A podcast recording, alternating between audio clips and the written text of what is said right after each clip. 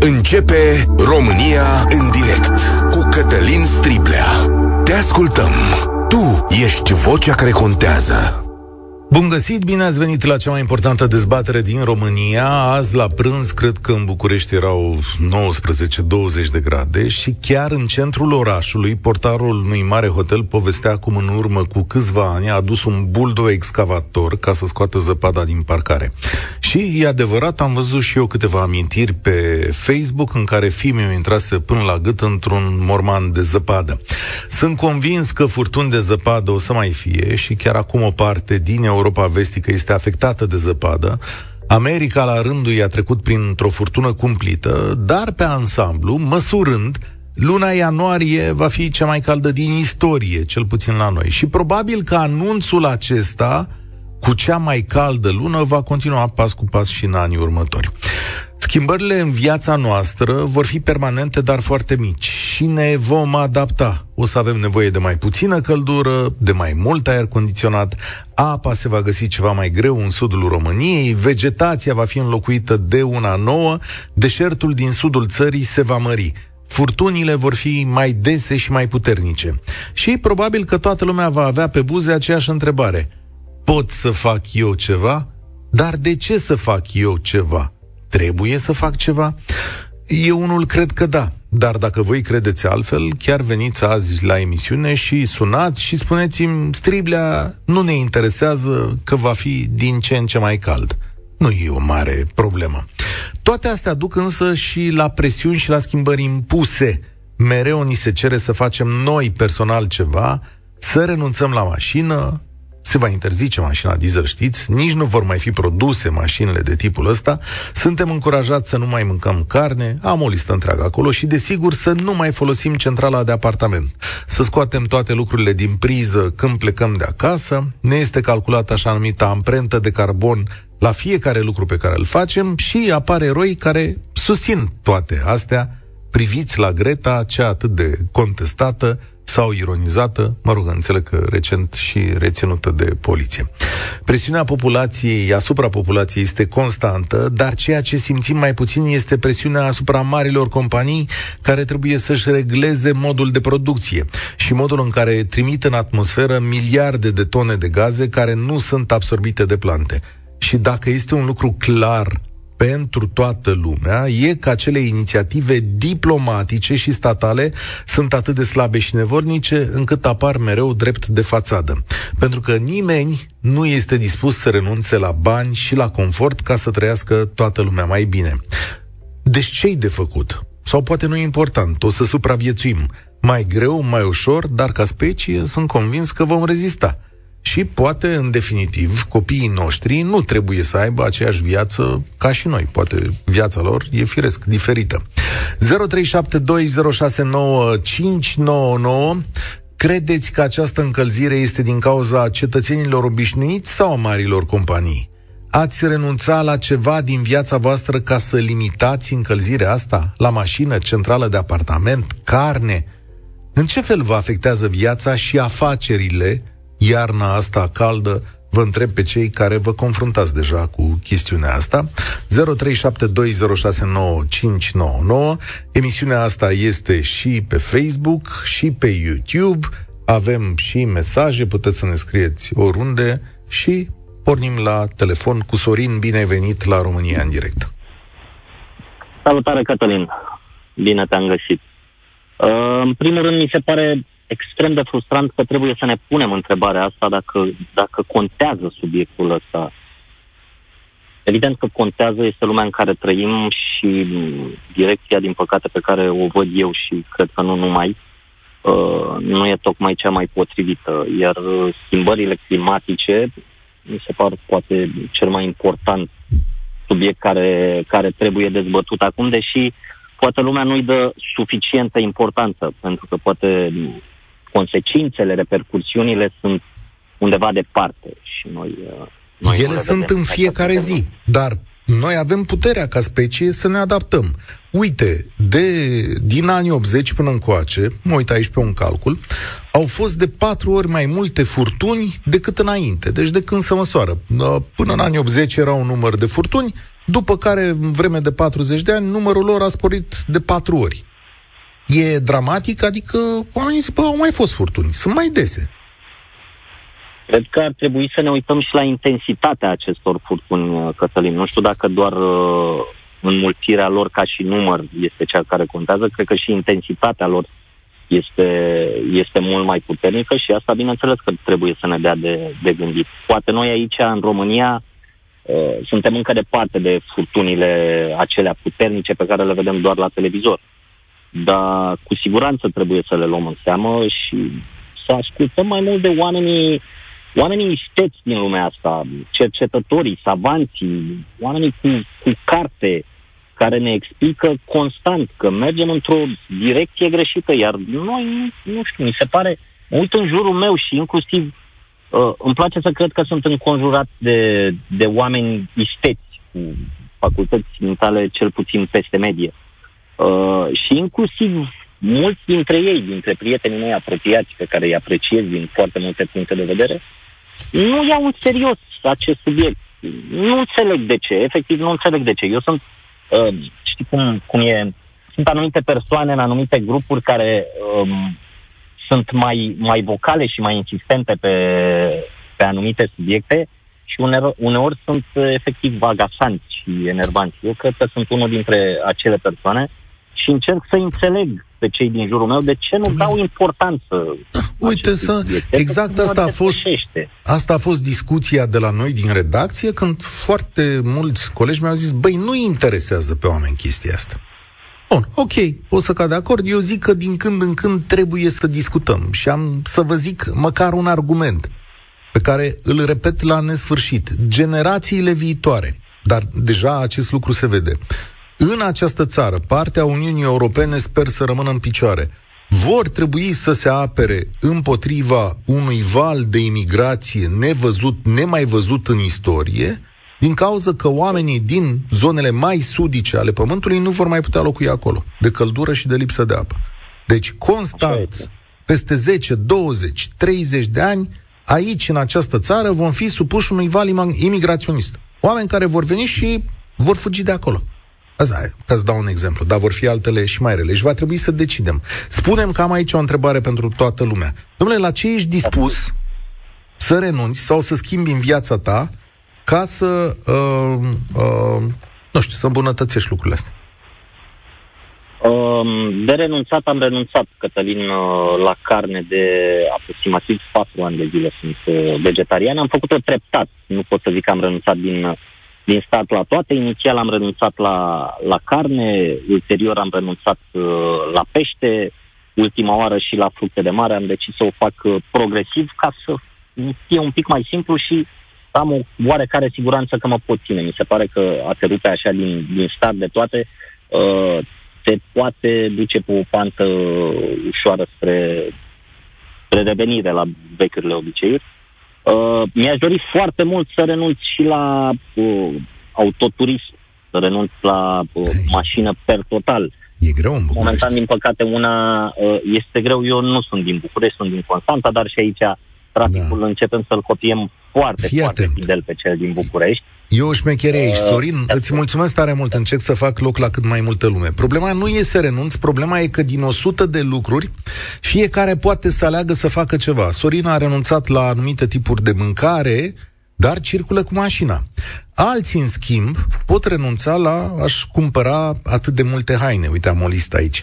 Încearcă să faci schimb de haine, să împrumuți, să închiriezi sau să cumperi la mâna a doua cumpără haine produse responsabil, se cheamă, adică din materiale reciclate, alții pot renunța să consume atât de multă energie. Poți să pui termostatul cu un grad, două mai jos, să faci dușuri mai scurte, între o mezire și clătire oprește apa ca să te speli pe dinți sau când speli vasele, scoate din priză echipamentele electronice, poți să alegi din toate chestiunile astea pe care să le faci. George, salutare, bine ai venit la România în direct.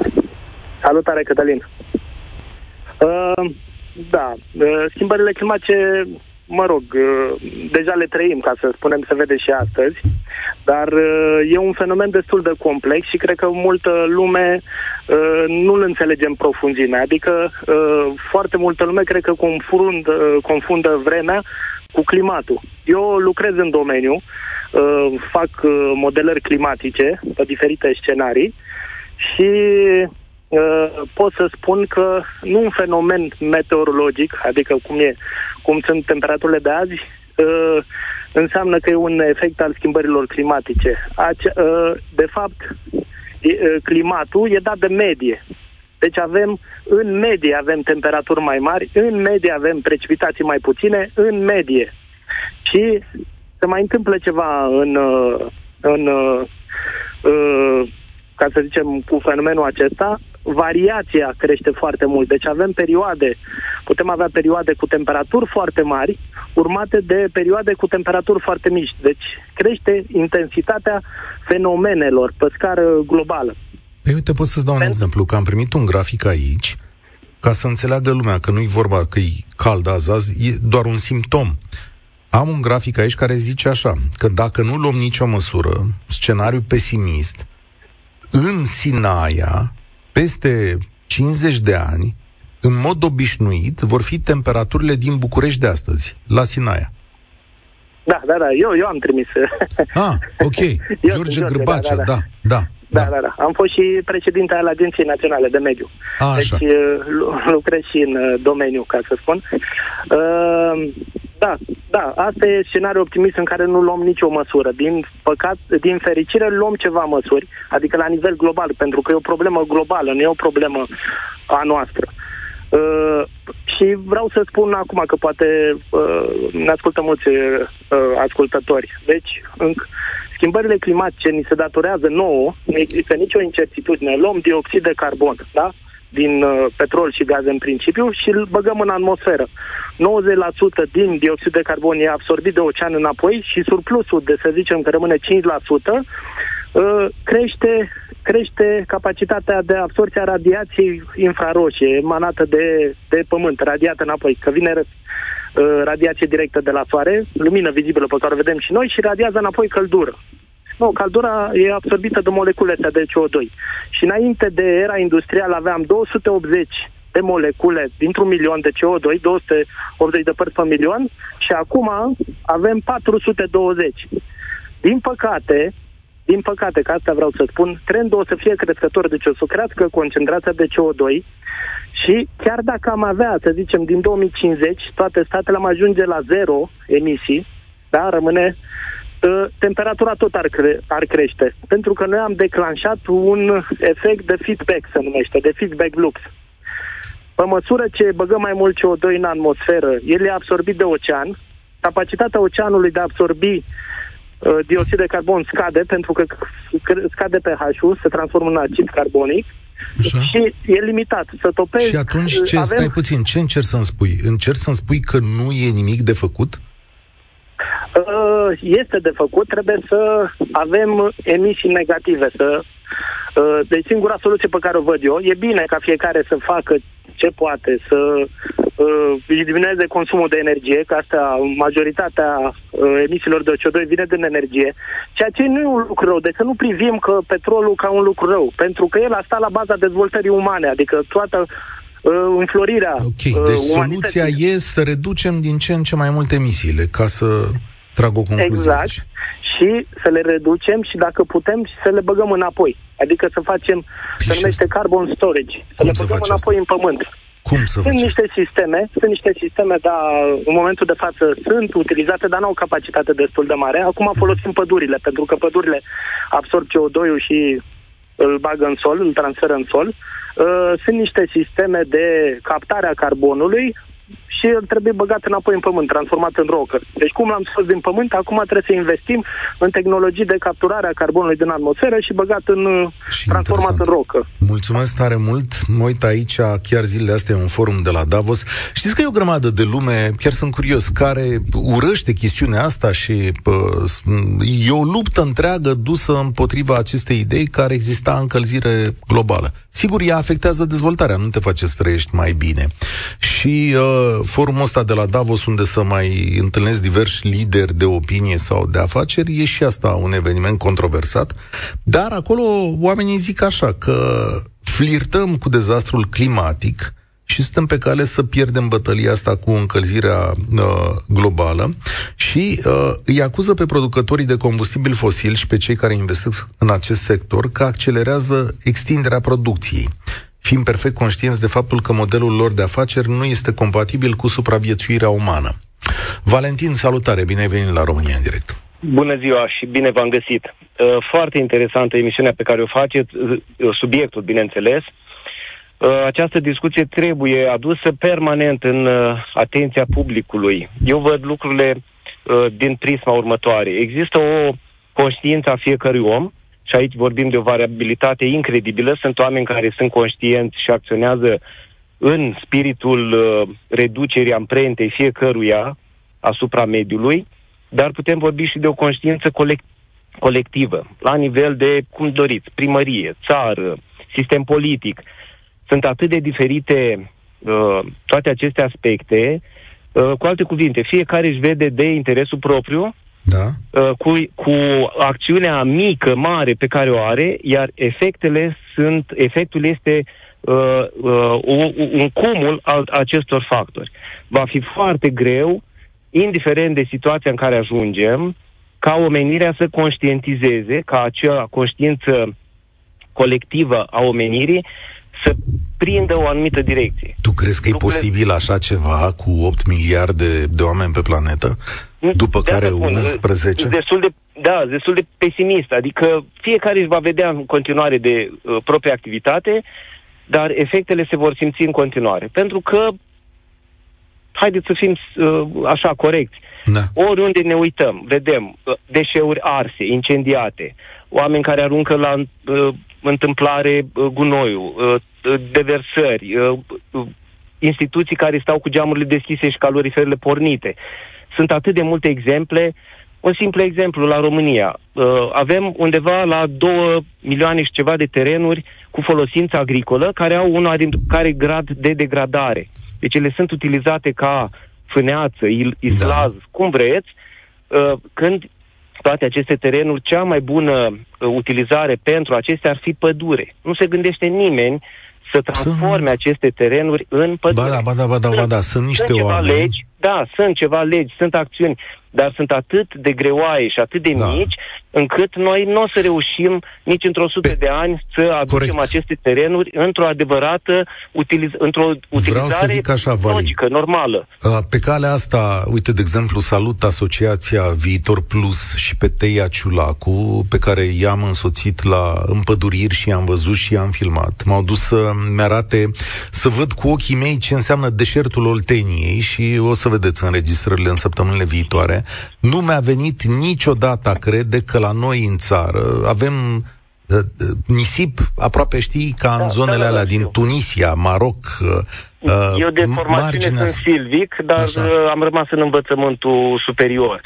Și cunosc aceste probleme. Doar că noi, ca țară, facem mult prea puțin în acest domeniu. Avem terenuri care în continuare nu, nu sunt mai noi, așa cum trebuie. Toată lumea.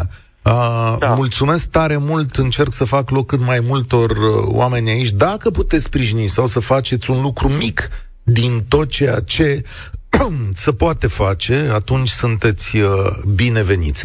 Aș vrea să auzim pe doamna Matescu de la uh, Asociația Națională de Meteorologie cu câteva constatări despre zilele astea pe care le trăim mod obișnuit ar trebui cel mult la nivelul maximelor să nu depășim 4-5 grade în această perioadă și iată că valori de peste 7-8 grade, 10 sau 20 de grade, cu siguranță acestea caracterizează o vreme mult mai caldă pentru o a doua decadă a unei luni ianuarie în țara noastră. Și dacă analizăm prima jumătate a lunii ianuarie, vorbim de un record în ceea ce privește abaterea termică pozitivă de 6 grade și cu siguranță ce urmează până la finele lunii ianuarie, luând în considerare această săptămână, 16-23 ianuarie și chiar și și 23-30 ianuarie, în care la acest moment, așa cum arată actualizarea estimărilor uh, rămânem pe un fond de vreme mai caldă, nu la intensitatea uh, acestei săptămâni, săptămâna viitoare, dar cu valori în medie peste normal, este posibil ca prima lună din anul 2023 să fie considerată o lună ianuarie în top cele mai călduroase luni din istorie. Raluca, salutare, bine ai venit! Te sperie ceva sau te îngrijorează sau cu ce gând vii? Bună ziua, Cătălin! Bună ziua tuturor! Uh, mă îngrijorează în mod direct pentru că lucrez într-un domeniu uh, vădit afectat de această situație. Vă sunt din Bucovina, din Gura Humorului, stațiune turistică, lucrez în turism, sunt birou de rezervări al unei uh, pensiuni de aici, din, uh, din zonă și constat că luna aceasta este una dintre cele mai slabe din ultimii 12 ani de când lucrez eu în domeniu. Și la voi trebuia să funcționeze din plin, nu? Că era zăpadă, că acolo, din câte știu eu, în apropiere e și o pârtie de schi și, mă rog... În venea... oraș avem pârtie de schi, dar care nu țin minte să fi funcționat nici măcar anul trecut la, uh, în condiții uh, optime, pentru că n-am avut suficientă zăpadă. E o pârtie uh, cu grad de dificultate mare, dacă nu ninge suficient, nu se poate da în funcțiune. Um, urmează acest weekend prelungit, pentru care entuziasmul a fost foarte mare acum o lună, două, dar pentru care am avut rezerv- uh, anulări, cu cât ne-am apropiat de data de 24 ianuarie, cu atât s-au anulat rezervările la noi, pentru că lumea aștepta să vină la zăpadă, ori acum avem 14 grade în Bucovina. Pentru noi astea sunt temperaturi de final de primăvară. Și cum vă vedeți voi deci, viitorul din punctul ăsta de vedere? Uh, viitorul cere reinventare, cere strategii noi pentru a reuși să oferim turiștilor și alte activități independent de uh, starea vremii pentru că nu mai poți să inviți în Bucovina pe oameni să vină la schi, să vină la zăpadă, să facă Crăciunul cu zăpadă sau Revelionul în condiții de iarnă. Trebuie să căutăm soluții și strategii care să le permită oamenilor să se distreze, poate indoor, pentru că afară și uh, problema nu este doar că e neobișnuit de cald, pentru că asta ar, ar fi o vreme potrivită și pentru turismul acesta uh, religios, uh, pentru vizitarea monumentelor din zonă. Problema este că variază foarte mult starea vremii. Dimineața plouă cu găleata, um, a doua zi bate vântul, a treia zi avem un pic de soare, deci vremea nu este doar într-o încălzire vizibilă, este și extraordinar de instabilă. Și atunci cred că soluția pentru noi ca afacere este să inventăm modalități de petrecere a timpului și în interior. Vă sperie acum, treaba asta că trebuie să faceți uh, o schimbare în viață? ca orice schimbare, vine și cu o doză de reticență și de uh, cu o temere uh, evidentă, dar uh, problema este că noi, ca loc, nu ne era specific uh, o spa, o piscină, un ciubăr de care suntem întrebați tot mai des. Locul nostru are ca specific case tradiționale, case țărănești, uh, vechi, renovate și folosite ca um, spații de cazare. Deci, uh, ideea la care noi ne gândisem nu e neapărat compatibilă cu ceea ce trebuie să inventăm de acum încolo. Mulțumesc tare mult pentru relatarea ta. Vedeți, așa se întâmplă lucrurile gradual, treptat. De altfel, uh, am aici niște statistici care spun că nu numai la noi, dar 464 din cele 1283 de teleschiuri ale Elveției în momentul ăsta sunt închise, deci cum ar fi o treime. În sudul Germaniei, la Garmisch-Partenkirchen, multe dintre instalațiile de urcat schiorii nu au pornit niciodată în acest an. Iar o analiză a Universității din Grenoble remarca faptul că 169 de stațiuni montane din Franța au falimentat după 1950 pentru că nu am mai putut oferi zăpadă. Sigur că ne adaptăm, dar și pentru asta trebuie să fim conștienți. Pentru mesaje, printe mesaje, ne spune cineva așa, e ușor să ceri oamenilor să nu mai mănânce carne, să nu mai facă baie, în timp ce mari bogați nu vor renunța la avioanele private, la case cât un cartier întreg. Corect, de acord. Nu renunțarea este termenul potrivit, dar fiecare dintre noi poate face ceva. În ceea ce îi privește pe mari bogați, sigur că și ei pot fi convinși să zboare cu mai puține avioane sau să folosească zboruri de linie. Există presiuni în sensul ăsta. Dar nu cumva ați râs de Greta când s-a dus cu velierul în Statele Unite, așa ca semnal? Întreb. George, salutare, bine ai venit la România în direct. Salut, salut! Cu ce gând? Alo? Cu ce gând? Salut, Cătălin. Uite, cu gânduri, din păcate, nu prea bune. Am aproape 21 de ani de când lucrez în viticultură și, sincer, cel puțin ultimii 10 ani, pentru mine, unul uh, cu studii, nu după urechi, uh, sunt, uh, sunt frapanți și este din ce în ce mai greu să menții calitatea strugurului pentru a obține un, uh, un vin bun. E foarte greu, din păcate, o spun, reprezintă, am 24 de hectare de care mă ocup în, în chetra uh, de alumare. Este din ce în ce mai greu pentru că la nivel local, județean, nu există niciun fel de organizație a statului care să vină să sprijine și să ajute oamenii, să nu uităm că cam 40% din terenurile de acolo sunt terenuri private, cultivate de, de, din tată în fiu, uh, de oameni care aplică metode și de îngrijire și tratament a viei uh, moștenite, care nu fac bine în momentul de față și am pierdut, uite, eu din asta 24, acum anul, anii următori, următorii 3 ani, trebuie să fac replantare pe vreo 9 hectare, pentru că soiurile pe care le am nu mai fac față climatic. Adică le e prea cald. Adică le e prea cald și asta înseamnă calitate mai slabă a strugărelui, uh, producție mai mică, și automat vinul clar nu o să fie ceea ce trebuie. Dar... Și din păcate statul nu face nimic și a, au apărut foarte multe crame.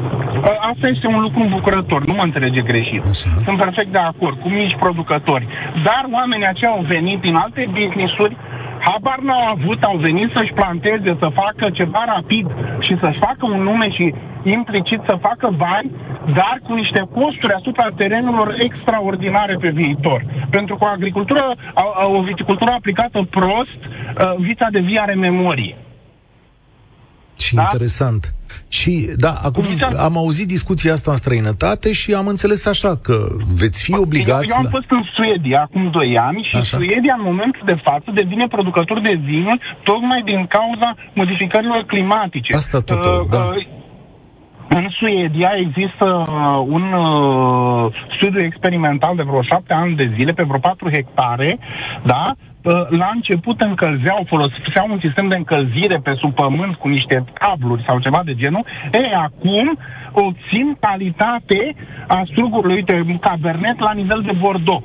Tocmai datorită George, uh, uh, uh, pe viitor, da. asta înseamnă că industria noastră va fi mai slabă, că are șanse? Uh, nu, nu? Uh, asta vreau să-ți spun că aceste minunate guverne care s-au tot perindat pe la, pe la noi nu au fac absolut nimic ca să sprijine oamenii și să-i facă să înțeleagă că uh, fac mai mult rău decât bine. Și uh, știu ce vorbesc, pentru că sunt în domeniu și lucrez. Și asta, ă, asta știi, ce, știi ce obligă producătorii să facă? Să facă în termenii noștri ă, producătorii de vin mermeleli. Asta ce înseamnă mermeleli? Adică aportul chimiei în vin să fie mai mare decât trebuie. Pentru că odată cu căldura asta înseamnă că strugurile va avea mai mult zahăr, de exemplu, ceea ce duce la un nivel alcoolic, o gradație alcoolică mult mai mare în vin. Iar tu, ca să poți să-l ții sub 15 grade, limita legală pentru care nu plătești acciză, îl mermelești. Adică aportul chimiei și tu nu mai bei vin, bei o chestie făcută chimic. Da. Uh, uite, îți mai dau un mesaj care a venit acum. Tu să-mi zici dacă e bine, rău să înțeleg. Câțiva apicultori din Bihor au observat albine aducând deja polen de salcie, lucru care trebuia să se întâmple în aprilie. E grav, e grav. Asta e grav. Ok. Mulțum- e grav. Mulțumesc tare mult. Uite și aici un mesaj interesant de la Orlando. Zice așa, Amprenta de carbon individual a fost inventată de BP, mă rog, asta e una dintre uh, cred că una dintre companiile petroliere. Anual mor din cauza frigului 500 de mii de persoane la nivel global, dar din cauza căldurii doar 150 de mii. Orice am face noi toți, toată România, toată Europa, nu va putea reversa ce se întâmplă în China și India, care trebuie să se dezvolte și o vor face cu petrol și cărbune, da, e o problemă, dar e și multă manipulare de ambele părți. Acum, din cunoștințele mele, China, sigur că are o producție industrială mare, dar din câte știu eu, niște măsuri în orașele lor care sunt grav afectate de toată chestia asta, au fost, uh, au fost luate. Uh, n-aveam și noi două mesaje. Aveam două înregistrări de la agricultori. Hai să auzim măcar una dintre ele, Sorin. Era foarte interesant ce spuneau oamenii din agricultură pomii nu apucă să intre într-un repaus vegetativ normal. Iar datorită acestor călduri, chiar dacă uh, frunzele au căzut, pomul nu a apucat să intre în hibernarea cu care era el obișnuit. Prin fenofazele în care sunt mugurii deschiși la pomi și umiditatea care este afară, de asemenea și diferențele de temperatură între noapte și zi. Uh, diferențele astea foarte mari de temperatură afectează rodul și compromite într-o mică, mare măsură producția din acest an, anul respectiv. Astăzi aveți o imagine asupra viitorului. Sigur că vom supraviețui. Trebuie să știți însă că există costuri și că trebuie și soluții ca să reducem costurile astea. Gabi, salutare, bine ai venit la România în direct. Uh, bună ziua, mă bucur uh, uh, să vă aud. Uh, nu e prima dată când particip la emisiune. Mi se pare o temă foarte, foarte bună, uh, pe care vă recomand și cu alte ocazii poate chiar să o spargeți în bucăți mai mici. De exemplu, Sigur. eu știu, păduri, râuri și alte cele, în speță teatru de păduri din România. Am făcut, să o temă... știți că în ultimii ani am făcut emisiuni despre, despre păduri chiar și cu ministrul de resort, dacă mi-aduc bine aminte aici. cu Unii dintre ei care da. chiar își dau păduri din ce, sau își alocă lor și apropiaților din ce citim în presă. Da, să spun. E, e posibil. E o afacere. Ce să facem? E de cântărit. Spuneți-mi că la păduri 3,5% din PIB, dacă nu mă înșel, este bazat pe exploatarea lemnului în România. Ce facem? Punea domnul, unul dintre uh, domnii de dinainte despre mașina acelea care trebuie să bage carbonul înapoi în pământ, uh-huh. menționăm, bineînțeles, că avem deja mașinile pe care le tăiem mai abitir decât alții uh, și pe care ar trebui să le înmulțim, nu să le uh, reducem. Uh, mi se pare, cum spuneam, o temă foarte bună și o să pornesc de la mondial spre local, că sunt din Constanța. Uh, la mondial, uh, spuneați de China. Uh, China poate fi obligată uh, să își reducă emisiile cum? În momentul în care nu mai cumpără produsele. Pentru că ea foarte mulți bani câștigă de la export. În momentul în care nu mai cumperi produsele sau îi le condiționezi de felul în care sunt obținute, o obligi să le obțină într-un mod uh, eco-friendly, în momentul ăla, China nu se va mai comporta cum se comportă acum. Sau aduci fabricile înapoi în Europa, dar toate aceste lucruri, Gabi, au un cost și hai să-l spunem oamenilor. Tot ce cumpărăm astăzi va costa în plus. Ți-ai luat da, telefon da, uh, pe care dar dai... Una alta 5... o să le coste pe toți viața. Uh, da, aici e calculul. Fii atent, că ăsta e cel mai interesant. E calculul pe care îl face fiecare om. Câte șanse există să mor din cauza încălzirii globale în următorii 10-15 ani. Dar câte șanse există ca telefonul meu să coste în loc de 500 de euro să coste 750 pentru că e uh, făcut în Europa? Ce alegi? Și dacă uh, în loc să aveți, eu știu, un telefon la 3 ani, o să aveți un telefon la 6, 7, 10 ani, credeți că nu veți putea face lucrul ăsta? Eu cred că da.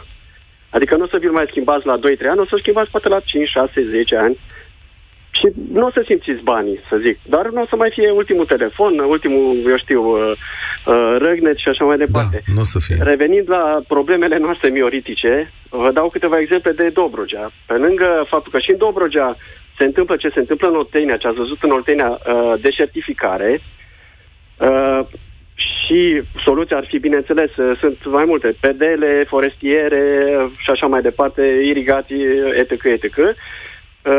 Uh, o alta, tot uh, de Dobrogea, ar fi uh, impactul omului în, uh, în faună, de exemplu, înmulțirea excesivă a uh, coioților în delta și nu numai. Tot din cauza omului s-a întâmplat. Uh, aș băga aici, dispari- aș menționa aici dispariția lupului. Am auzit o știre extraordinară la Europa FM zilele trecute, da. Am înțeles deci, că acești coioți au îndepărtat lupii din zona respectivă. Dar asta ce înseamnă? Nu, așa nu, că... lupii, credeți-vă, lupii au fost vânați excesiv în anii 50, 60, 70 okay. de, de către vânător, care este cel mai mare inamic al lupului, întrucât era considerat, uh, în, parte, în mare parte era considerat ca cu un... Ce, uh, cu ce rezultat? Problemă. Ca să înțeleagă toată lumea, cu ce rezultat? Adică ce s-a întâmplat în viețile noastre sau ale naturii după îndepărtarea lor? S-a întâmplat un dezechilibru. Lanțul trofii nu se mai uh, respectă. Poate, eu știu, uh, uh, vă, vă totul pleacă de la o insectă. O insectă omorâtă azi uh, lasă o vrabie fără mâncare, o vrabie care moare de foame lasă o vulpe fără mâncare, o vulpe care moare de foame lasă un lup fără mâncare și așa mai departe. Lupul care e sanitarul pădurii nu își mai face treaba, apare, uh, apar mai multe, eu știu, deșeuri, uh, cadavre și așa mai departe care au un impact negativ. Deci totul este legat, e uh, uh, interconectat. Ai uh, întrerupt uh, acest lanț într-un punct, ai stricat tot lanțul.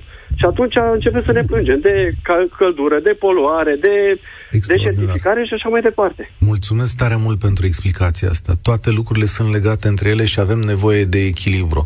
Echilibrul ăsta înseamnă ca și noi să putem să trăim un pic mai moderat. Știu că este împotriva cursului vieții, că ne dorim cu toții să avem cât mai mult și cât mai bine.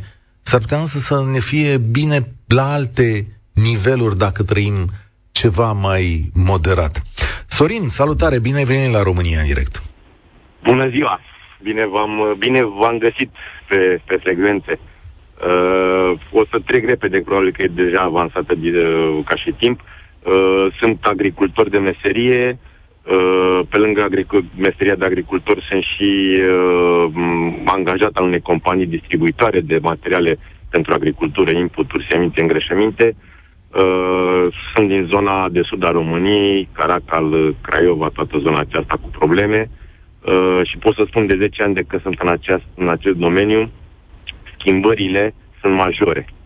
Adică, uh, ținând cont de precipitațiile pe care le aveam înainte, uh, erau foarte, adică vă dați seama, în 2010, 2011, 2012 erau altfel distribuite, nu zic de anii mai din, din, din față.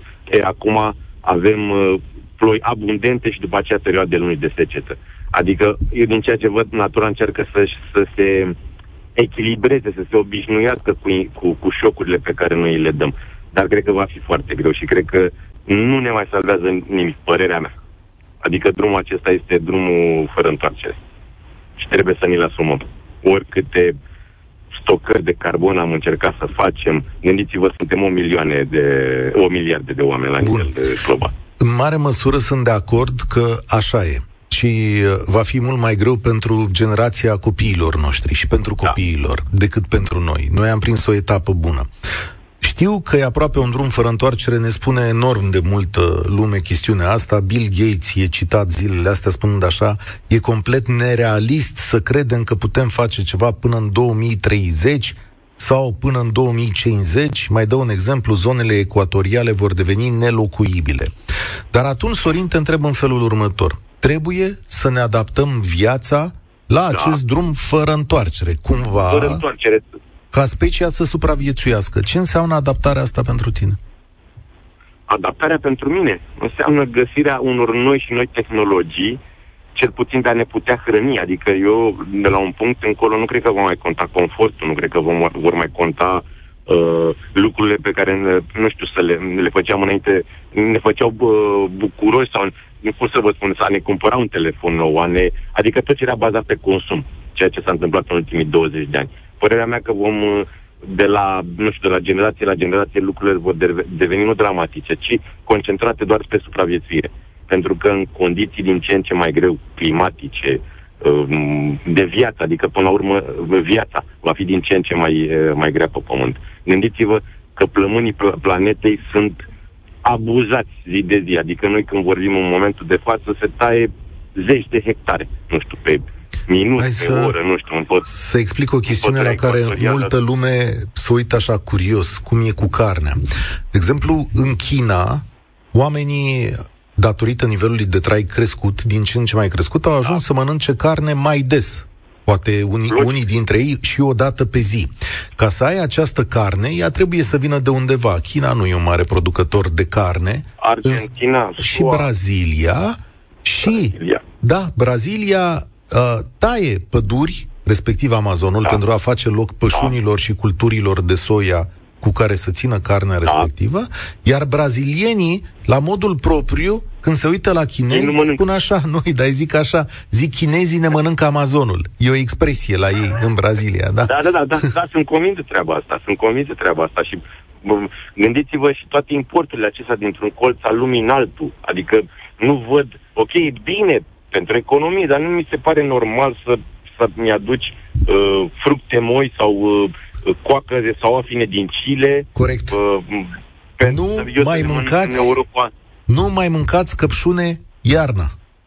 Știu că pare stupid, nu... E, e, e, e, e stupid, poate, ceea ce da. spunem. Da. Dar asta ar, ar încuraja, adică ar, ar, ar concentra și, până la urmă, producătorii din fiecare țară să... Dar nu trebuie neapărat să lucrezi la nivel global. Ah. Lucrează acolo, în țara ce respectivă. Nu, nu, nu, nu, nu, e, Mulțumesc mult! Să știi că astăzi trebuie să ne oprim aici. Sincer, n-am anticipat răspunsul vostru și mi se pare extraordinar. O să revenim la aceste teme, una dintre cele mai interesante discuții pe care le-am purtat în ultima vreme. Îmi scrie și Mona Nicolici că lupii vor fi reintroduși în zona Măcinului. Mona e sâmbătă la 11 cu emisiunea, misiunea verde, oameni buni, puteți asculta despre asta mereu acolo, cât despre noi ducem o luptă inegală și care e pe punctul de a fi pierdută și probabil că va fi pierdută pentru copiii noștri. Dar nu uitați să puneți presiune pe cei care ne conduc în fiecare zi pentru a face adaptarea cât mai ușoară, ca să poată supraviețui și alte generații. România în direct se încheie aici. Eu sunt Cătălin Striblea. Vă mulțumesc și vă spun spor la treabă. Participă și tu. România în direct, de luni până vineri, de la ora 13 și 15.